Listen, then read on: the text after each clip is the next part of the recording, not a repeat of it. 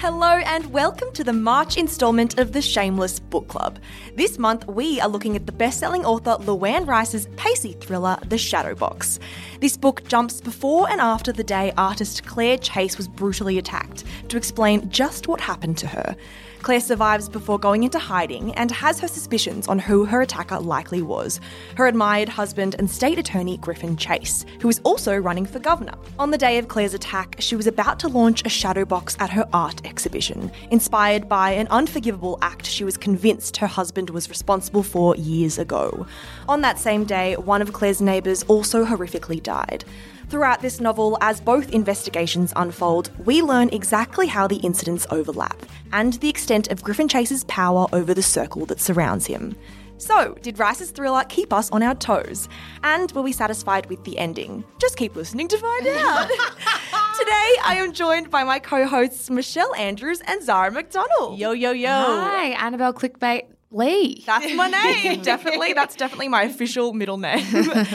Guys, as always, let's start with the author Luanne Rice. So she's written a bunch of books already, 35 in fact. So let's talk about the hype leading up to the release of this book. Zara, did Yes. you know much about Luanne Rice before reading The Shadow Box? No, I'd never heard of her. I'm not sure about you guys, which sounds ridiculous because if you've written over 30 novels, I mean, she's obviously very good at her job. I read a stat that was published in 2014, but it said that she had 22 consecutive New York Times bestsellers, which is just Whoa, insane. imagine that. Yeah, so her books clearly sell very well. I just don't know if they are necessarily hitting the shores of Australia as much as they are really successful in America. Yeah, I think it's that. I think it's also coupled with the fact that no one sitting at this table right now likes crime books anyway. so I feel like I'm not really well versed with the top crime writers of the moment. I do want to say she wrote a book basically every single year since 1985. However, in the years 2001 and 2004, she published three books in those years each.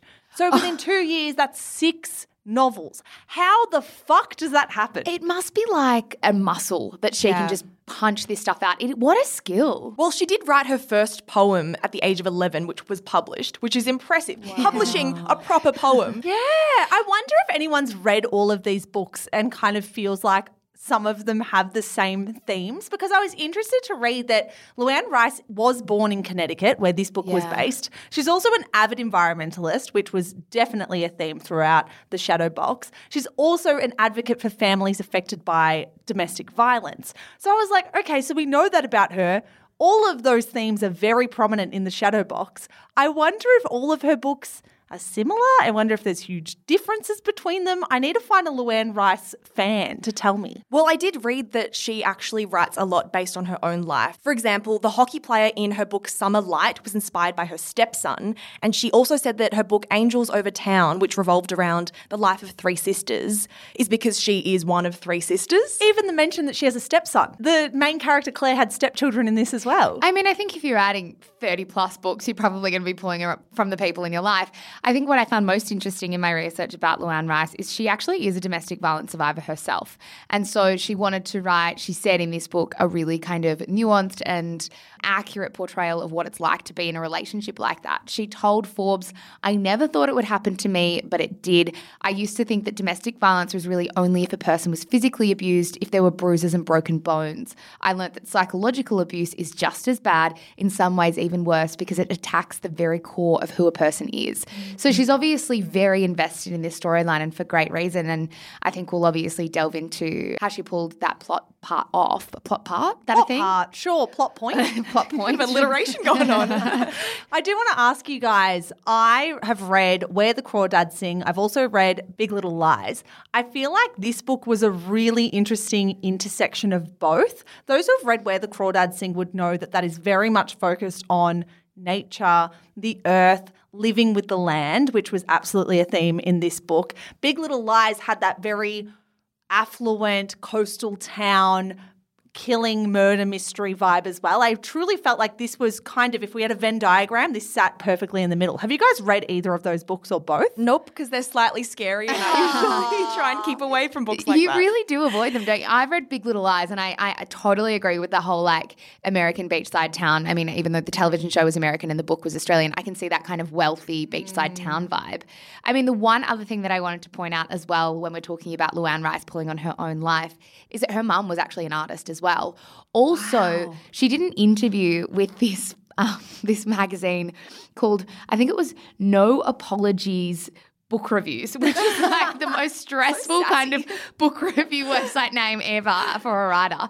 Anyway, she also said in that interview and in the interview with Forbes that there was also a death in Connecticut of a woman that she was really moved by called Jennifer Dulos. And at the time that she was giving the interview, Jennifer was presumed dead and her husband was arrested for the murder. And she said just watching this stuff as well unfold in a place that she grew up. I think it kind of happened maybe just after the book, but I can think it gave her even greater reason and sort of greater investment in the story she was telling. Mm. At this point, I'm sure Luanne Rice could see like a leaf floating down the page and be like, that is a book idea.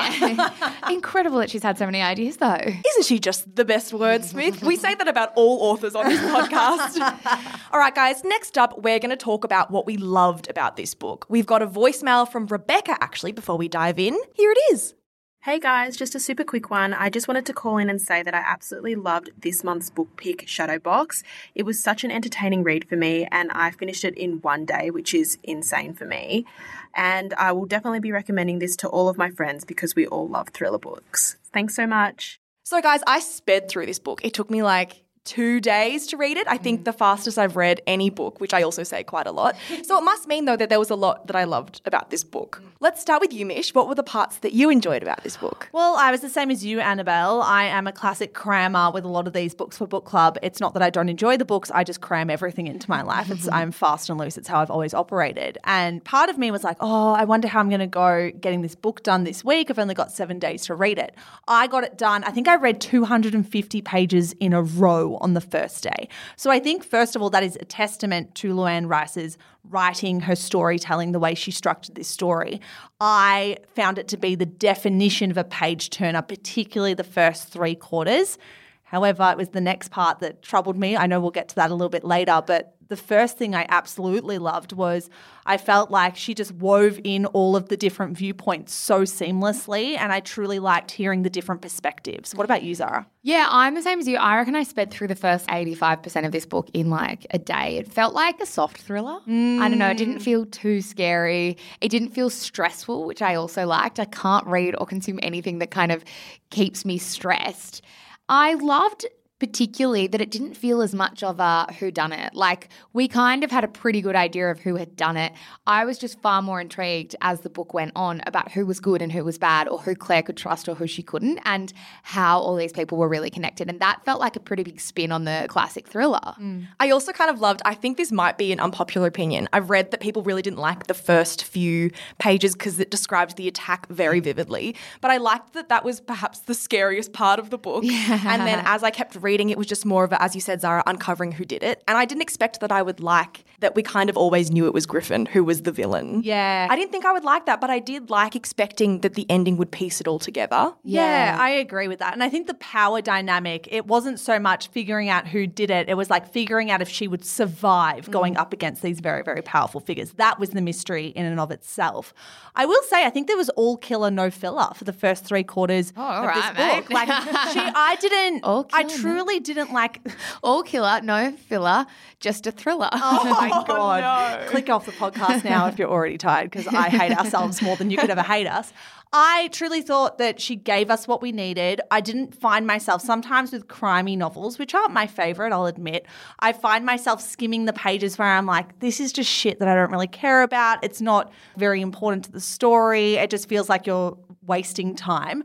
I don't think she wasted time in the first half of this book at all. I also read some reviews that readers found it unbelievable that Claire would recover from that very gruesome attack that you just described, Annabelle. A lot of people said, how could a woman who was on the brink of death take herself to like a hut in the middle of the forest and just recover like that within a week? I didn't find that unbelievable. I feel like from blood loss, you can survive without medical intervention. I'd love a doctor to I was just, say- I'm just looking at all of our blank faces, being like, I truly don't know. But that didn't strike me as unbelievable. And I want to know about you guys. I genuinely enjoyed the plot line of her escaping to that. I don't know, was it a hut? Was it a beach shack? I don't know. I couldn't picture it, which is interesting because mm. there I could picture a lot in this book, but that I couldn't picture. I couldn't quite get my head around. Mm. I guess I didn't spend much time thinking about whether it was believable or not, so that must mean that I was like not phased by that storyline. Yeah. I loved what it said about her strength, like Yeah. her character, but I actually didn't believe it because by the end of the book, when other characters were describing how she looked with cuts on her hands and she was a bit bruised, mm. I was like thinking, how is that possible after that huge attack that happened at the start of the book? She just has a few bruises and she's like a little bit battered. yeah, it's like, oh, I've got some paper cuts on her hands. I did think the character of Griffin was well done, like well, I guess, articulated and written. How she wrote about control and rage and abusive relationships was pretty terrifying to read. But I think because it's such a common thing that we experience, particularly in Australia, it's so good to see a nuanced portrayal of it. I mean, there was one line from Claire that I really wanted to read out about the nature of abuse. And she wrote, or she said, but abuse, though it can seem to happen all at once, is cumulative. I was like a lobster in a pot of cold water, the temperature being raised bit by bit before I realized I was in danger.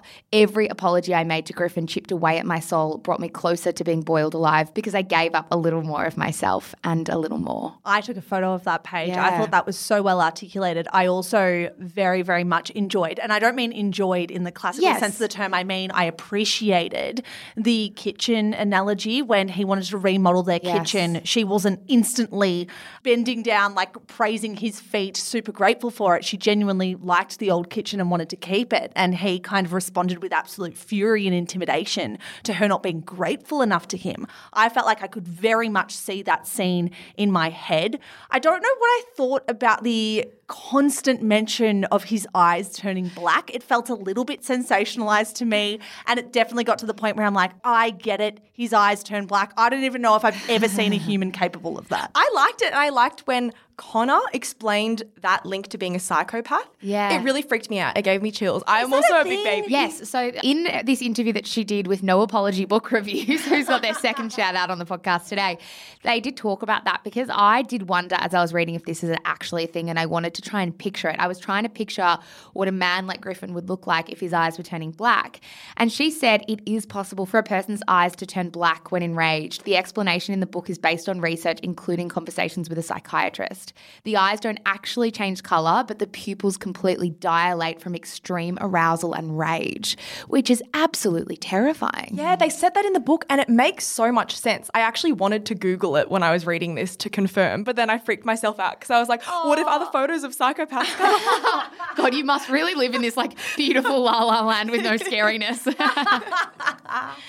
There wasn't actually much though about the end of this book that I liked, but I did like the relationship or the friendship that formed between Spencer and Claire. Yeah. And also Jackie, when Jackie was involved as well. Like the strength between those women was really nice to see. There were unbelievable parts of it, like finding someone on Facebook that happens to be the perfect missing puzzle piece. I know. We're not even meant to be out the part where we're talking about things we don't really like yet. But I agree. I quite liked Jackie. I thought Jackie's me character too. was nice. I liked at the end that it wasn't just the women banding together to kind of like outsmart the men or fix all the things that the men do. Like there were good men in this too, like Tom and Connor. And I think that's a really important part of the story that, especially in the conversations we're having at the moment in Australian public discourse, violence against women isn't a female problem. Like it's not a mm. women problem, it is a male problem. And having men there, good men who want to make it better and who want to fix it, is really important too. I agree with that. I thought Jackie was completely irrelevant to the plotline. I could have done without that character entirely. if anything, I felt like, and I know we'll get to this later, but just as a point on Jackie, I loved Spencer. I thought Spencer was an incredible character. I also thought that Spencer's storytelling of the night of the rape in Cancun, I feel like that was perhaps my favorite part of the book in a very weird way. Like I felt like that was so vivid. It was so vivid, wasn't it? And I could just imagine it. Like I could so imagine two young, awful men doing that to two young women and then fleeing the scene and being protected by the system and being able to go home and kind of pretend nothing ever happened. I could just see it in my head. And I felt like Spencer was so important. Jackie to me didn't serve a purpose. I felt like we had the storyline of female friendship in other parts of the book. If anything, I found myself confused. I needed like a family tree or like a, hmm. a mind map. Honestly, on the first page, I know that other writers have done that before where there are a lot of characters that you need to be across. I found myself confused, and characters like Jackie didn't add anything for me. They just made me spend more time in my head being like, who is this person? And are they married to Tom? So Tom's Connor's brother. And it was just like this whole clusterfuck. No, I completely agree with you. I mean, I think I like Jackie because she seemed nice, not because she served a purpose. I was, was like, just normal, Yeah, like she pretty- seems like a nice, normal person, but she absolutely didn't need to be in the book. Like, there is no denying that. I mean, I had this written down for the next segment, but there just seems to be so much overlap between everything right now. There were absolutely far too many characters Yes. Yeah. I could not keep track of who was who. And as you say, it would have been nice if there was a mind map. It made me think of the conversation that we had around Daisy Jones and the Six, because I remember when we came onto the mics to talk about that book and there were heaps of main characters, we were like, it actually didn't feel like there was that many. And I think it's a testament to how well that book was written and the style that it was written that you got to know the characters. Whereas in this book, characters like Jackie, characters like Sloane, Edward, Jen Miano. Jen Miano. Jen Miano didn't need to be there either. No, um, someone's stepdaughter, Tom's stepdaughter, Jackie's daughter, who randomly was a police officer. Oh yeah, I don't know. That's what I mean. It's just like these people didn't need to be introduced. it just meant that as readers, we were expecting all these ties to be tied up at the end because they kept introducing new characters and new plot lines. So I was really excited for the ending. Like I was like, Luanne Rice is going to masterfully pull this all together, and it didn't really happen. And I think it was because of the introduction of all these characters. It's also a shame because it takes the reader out of the book. Like it truly, when I feel confused about who's even in the plot anymore, what characters I'm looking at, it takes me out of the experience. And all of a sudden I'm going, wait, did Luanne Rice explain that to me earlier? Have I missed something? And it reminds you, oh, this is an author writing a book, which I know sounds really obvious. But as a reader, I just want to be focusing on the plot, story. focusing on the story. And when you have too many characters, it completely distracts from that really intimate relationship that a reader has with a plot. Yeah, I just want to say one thing more that I liked before we really move on because I think one thing that I found really believable was the lengths to which really powerful and wealthy people would go to protect their own interests. And maybe, you know, it's not to the extremity that they went, but maybe to like 70% of what they've done. Like there were so many people in on this whole governor push.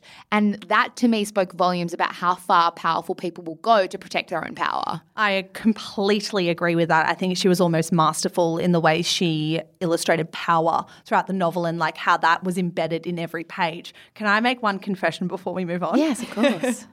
So oh, this will be good. I got confused and I thought that Sloane and Edward Hawke were elderly people. How?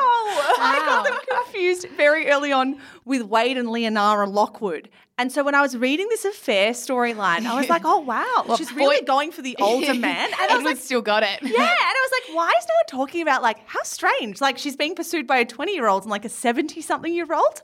And it wasn't until I got to the point where like something very banal, like what Sloane was wearing or something was brought up. I had to go all the way back to like page 20, like, wait a second. These people are middle aged and I have completely screwed this up. That is very funny. I feel like in the next segment, I will have a few of those things where I was like, I was a bit confused about that. But just one more point quickly, because you were saying how there was a little bit of back and forth, like trying to work out which character was who, trying to go back to the where they were initially placed in the book. I started this on a Kindle. Which was really ah, hard. And the minute oh. our hard copy arrived, I was like, fuck it, I'm going straight to this because for this book, you needed it to be a hard copy so you could go back and forth. a literal page turner. And page reversal.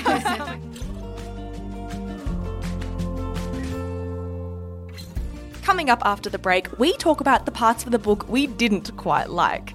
But first, a word from today's sponsor.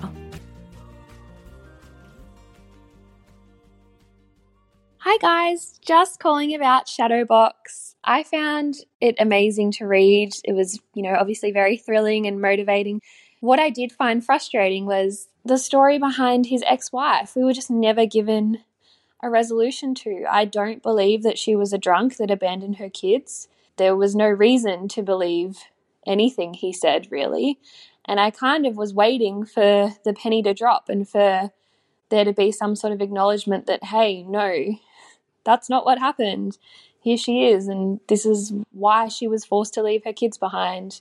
Jade, you're onto something. Who is Margot? Yes. Honestly, I actually thought that Spencer was going to be Margot. Online thought Spencer was same. Margot. I thought Ah. the same. I thought that would have made sense that Margot could come into the fold and be like, I was drinking so much or I was abusing substances because he was drugging me or because he pushed me to that point or because he represented me to the public in that way when that wasn't the reality. Like that storyline with Margot choosing to abandon her own sons and then never meeting her, never giving her a spot to speak felt so weird. I was so waiting for Luanne Rice to bring her back into the fold. But even at the end, when it kind of had that sisterhood vibe and like, we mm. overcame these awful men, her name wasn't even mentioned. Yeah. It was always like, these are all the women who have been poorly done by, by Griffin.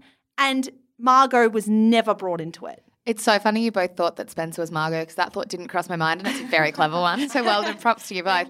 Margot was completely unexplored to me. And what I really thought was going to happen is that she would come back into the book at the very end and be some like incredible, clever, really like charismatic character who was like able to really carefully and really cleverly articulate what Griffin had done to her and why he kind of portrayed her in the way that he did. And that just never happened. So I kind of wondered again what the point was. The question marks around the Margot situation is just one of the question marks that I had.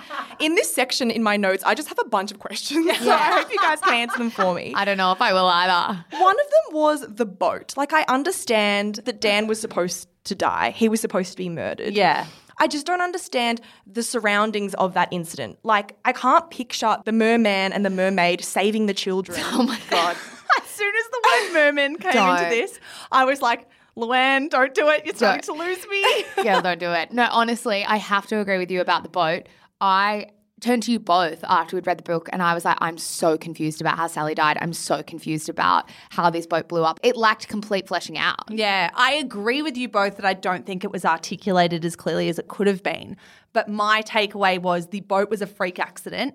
Yes, there was an issue with the boat. There was an oil leak. Sally was never supposed to die. That was just a freak coincidence to happen on the same day. Then why have two storylines working parallel? Do you know what I Because mean? I understand that, but I guess you needed the storyline of Alexander and his girlfriend following them in that black Nah, boat. it's And then just- they had the plan to shoot Dan in the head when they got off the boat to dock. Part of me thinks that whole side of the book, that half of the book, didn't need to be there then with that Agreed. ending. Yeah, I almost agree. I also feel like, and I don't know if this is kind of just tugging at semantics now or if this doesn't matter, but to me it does. So, realistically, like I think a crime novel has to have some kind of realistic element to it. We have to imagine this could actually happen. They often push that boundary, but it has to kind of be like blurry where you're like, maybe in a distant universe this could happen.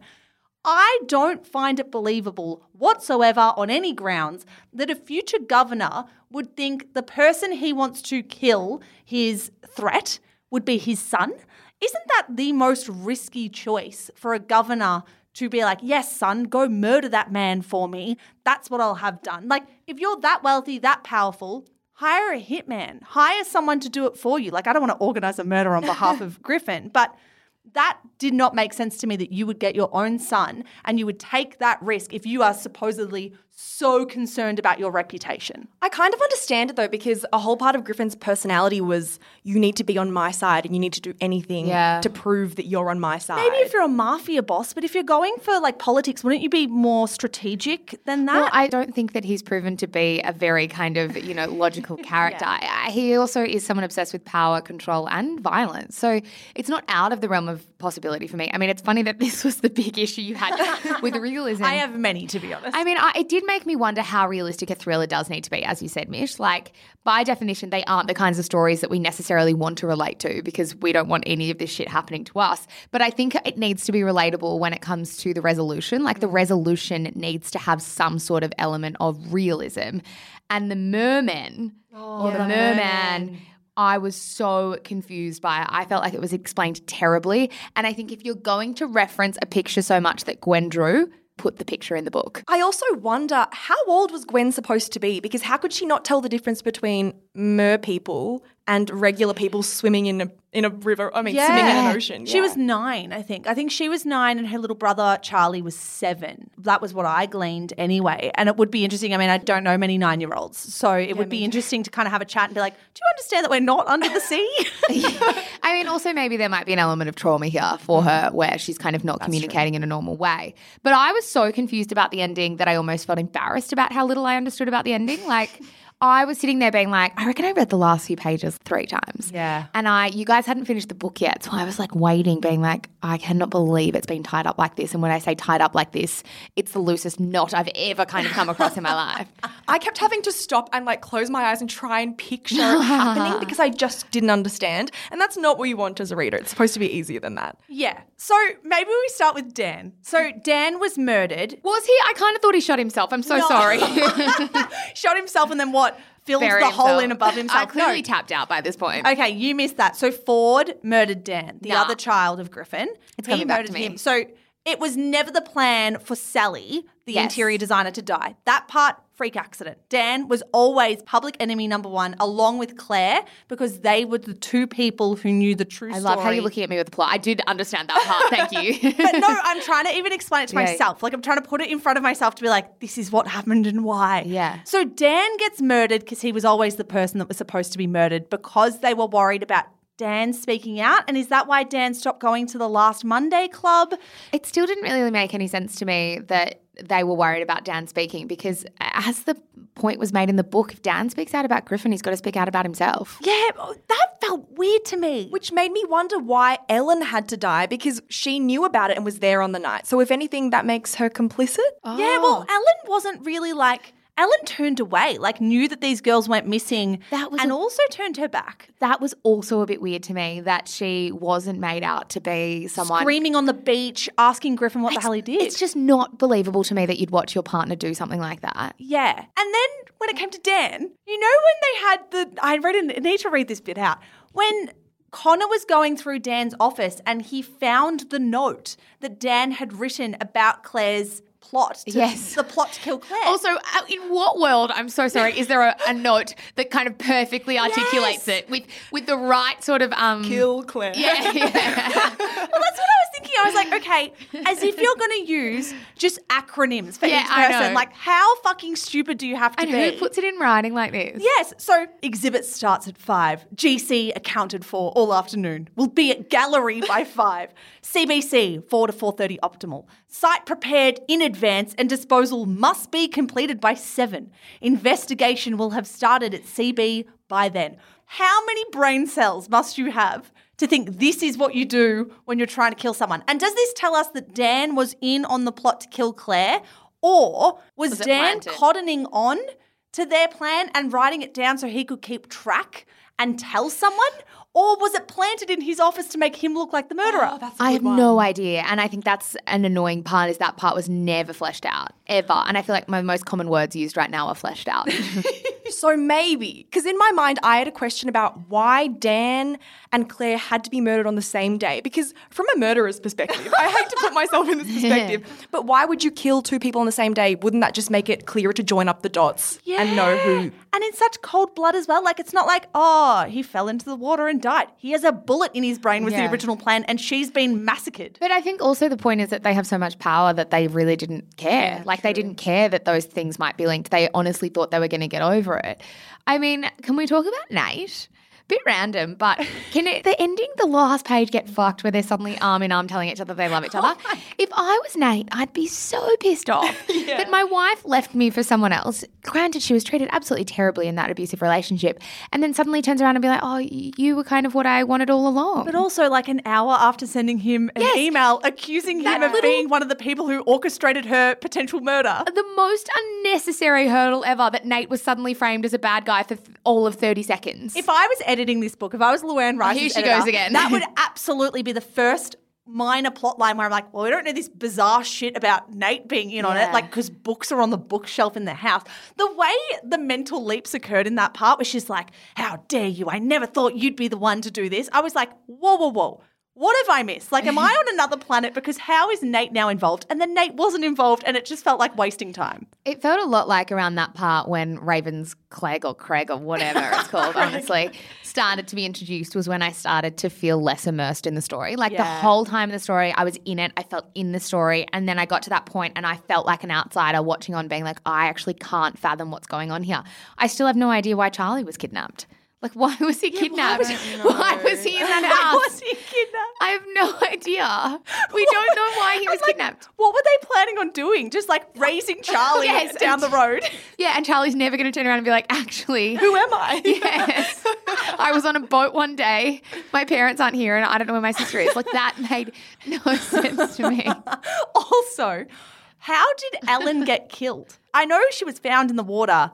I think pushed. Where and by who? We never got details on that. It was just like, oh, he he sorted her out one- once they got back. Maybe one of the club members. Like, I understand we're kind of shrugging our shoulders, being like, oh, someone probably pushed her. It's I would like to know. It's just that on the list of things I didn't understand, that wasn't as high. So I have like a pretty low bar right now. That night, though, that you mentioned earlier on in this episode, the night where they described what happened in Cancun, I was confused by that. I felt like there were a lot of question marks there. Like, Right. what was the connection between Griff and Dan some 25 years ago? The writing implied that there was some weird, like, class dynamic there, that Dan was maybe looking up to Yeah. Griff or. Which is like, so why did Dan come into it? It never seemed like they were that close of friends. Weren't they family friends? Their mums were friends. But then why would Dan be the number one? Co- I don't know. like we're not bad at reading books, I would say. I was terrible at reading this one. I don't understand. This is going to be the funniest book club episode ever for people listening because they'll be like either they're on the same page as us or they, they think we're idiots. idiots. But that's not our fault. But it's also such a shame because I literally read 250 pages. I got into work the next day and said to Zara, This book is incredible. I'm loving it. I would almost give it a 10 out of 10.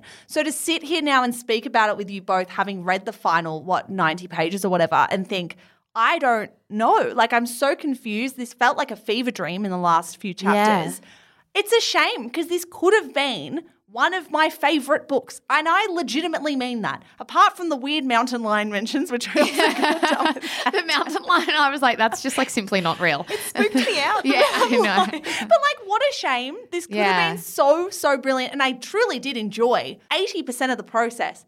The final 20, I was so confused. I didn't know what was up and what was down. So then, Michelle, what would you rate it? Let's talk ratings. Hmm, so this is such a hard one. Because honestly, first 80%, I'd give it a 9.5. Second part, though, I'd give it like a 2. Yes, I'm exactly the same as you. I was going to say nine and then two, and then do I have to average them What's out the average? Oh, oh God. no, don't to. It's to like- be honest, I, oh, The average is like five and a half. I think I'd give it a six. I want to give it a six because I feel like, although I have all these questions, I've really enjoyed talking about it with you Yeah. both. And I feel like if you've read this with a friend or if you read this for the Shameless Book Club, you get enjoyment out of it because it's kind of like, what is our shared experience here? Are we all confused as each other? So, as far as the book club goes, I'll give it a six to a 6.5 because I think there's a lot to discuss. And I enjoyed the vast majority of this. Pick a number. Is it six or 6.5? I'm going to go 6.5. I'm going to give it a six for this exactly the same reasons as Mish said. Like nine for the start, two for the ending, settle on six somehow. Don't don't make me explain it. But I agree with you. It reminds me a bit of when we did A Lonely Girl is a Dangerous Thing. And I really didn't enjoy the experience of reading that, but I loved the experience of talking about it, which is why I love book club because you don't actually have to love the experience of reading it to enjoy the entire experience. I'm going to give it a seven just because I base a lot of whether I like a book or not on its readability. Yeah. I hate the feeling of starting a book or being like halfway through a book and just wanting to give up. And I didn't have that for this. I liked that I was always wanting to know how it ended. And even though the ending was very unsatisfying, a seven seems nice and generous enough. so it never felt like a chore. This Yeah. never felt like a chore. I enjoyed it the whole way through. Good job, Luanne Rice. I wish you could have another go at this ending. I could give her another go. Get rid of the merman, the gargoyles, the weird Latin language that was brought in. Oh, I feel like we started to enter into Harry Potter. I actually took myself to Hogwarts when they were in that big house. Anyway, I reckon that might be all we've got time for. Guys, thank you so much for listening to this book club episode of Shameless. Next month, we will be reading It Ends With Us by number one New York Times bestselling author Colleen Hoover. This book is a romance novel, which we love here at Shameless, that centers around a love triangle between college graduate Lily, her new Dr. Love Ryle, and Old Flame Atlas. It has Atlas. A, it has a 4.4 on Goodreads with over 200,000 votes. We cannot wait to get stuck into Colleen Hoover's newest novel. That we can't. Guys, if you want to chat all about the Shadow Box before we get to next month, please jump into our book club. We are on Facebook, Shameless Book Club. We're also on Instagram, The Shameless Book Club. Come and talk to us. I genuinely want to hear do you have answers to the questions we posited in this episode, or do you want to just feel as confused as we do? Yeah, please come and let us know. That is on Instagram at The Shameless Book Club or on Facebook at Shameless Book Club. See you guys. Well, Mish and I will be back in your ears on Monday, and the rest of us will be back in about a month. See you then. Bye. Bye.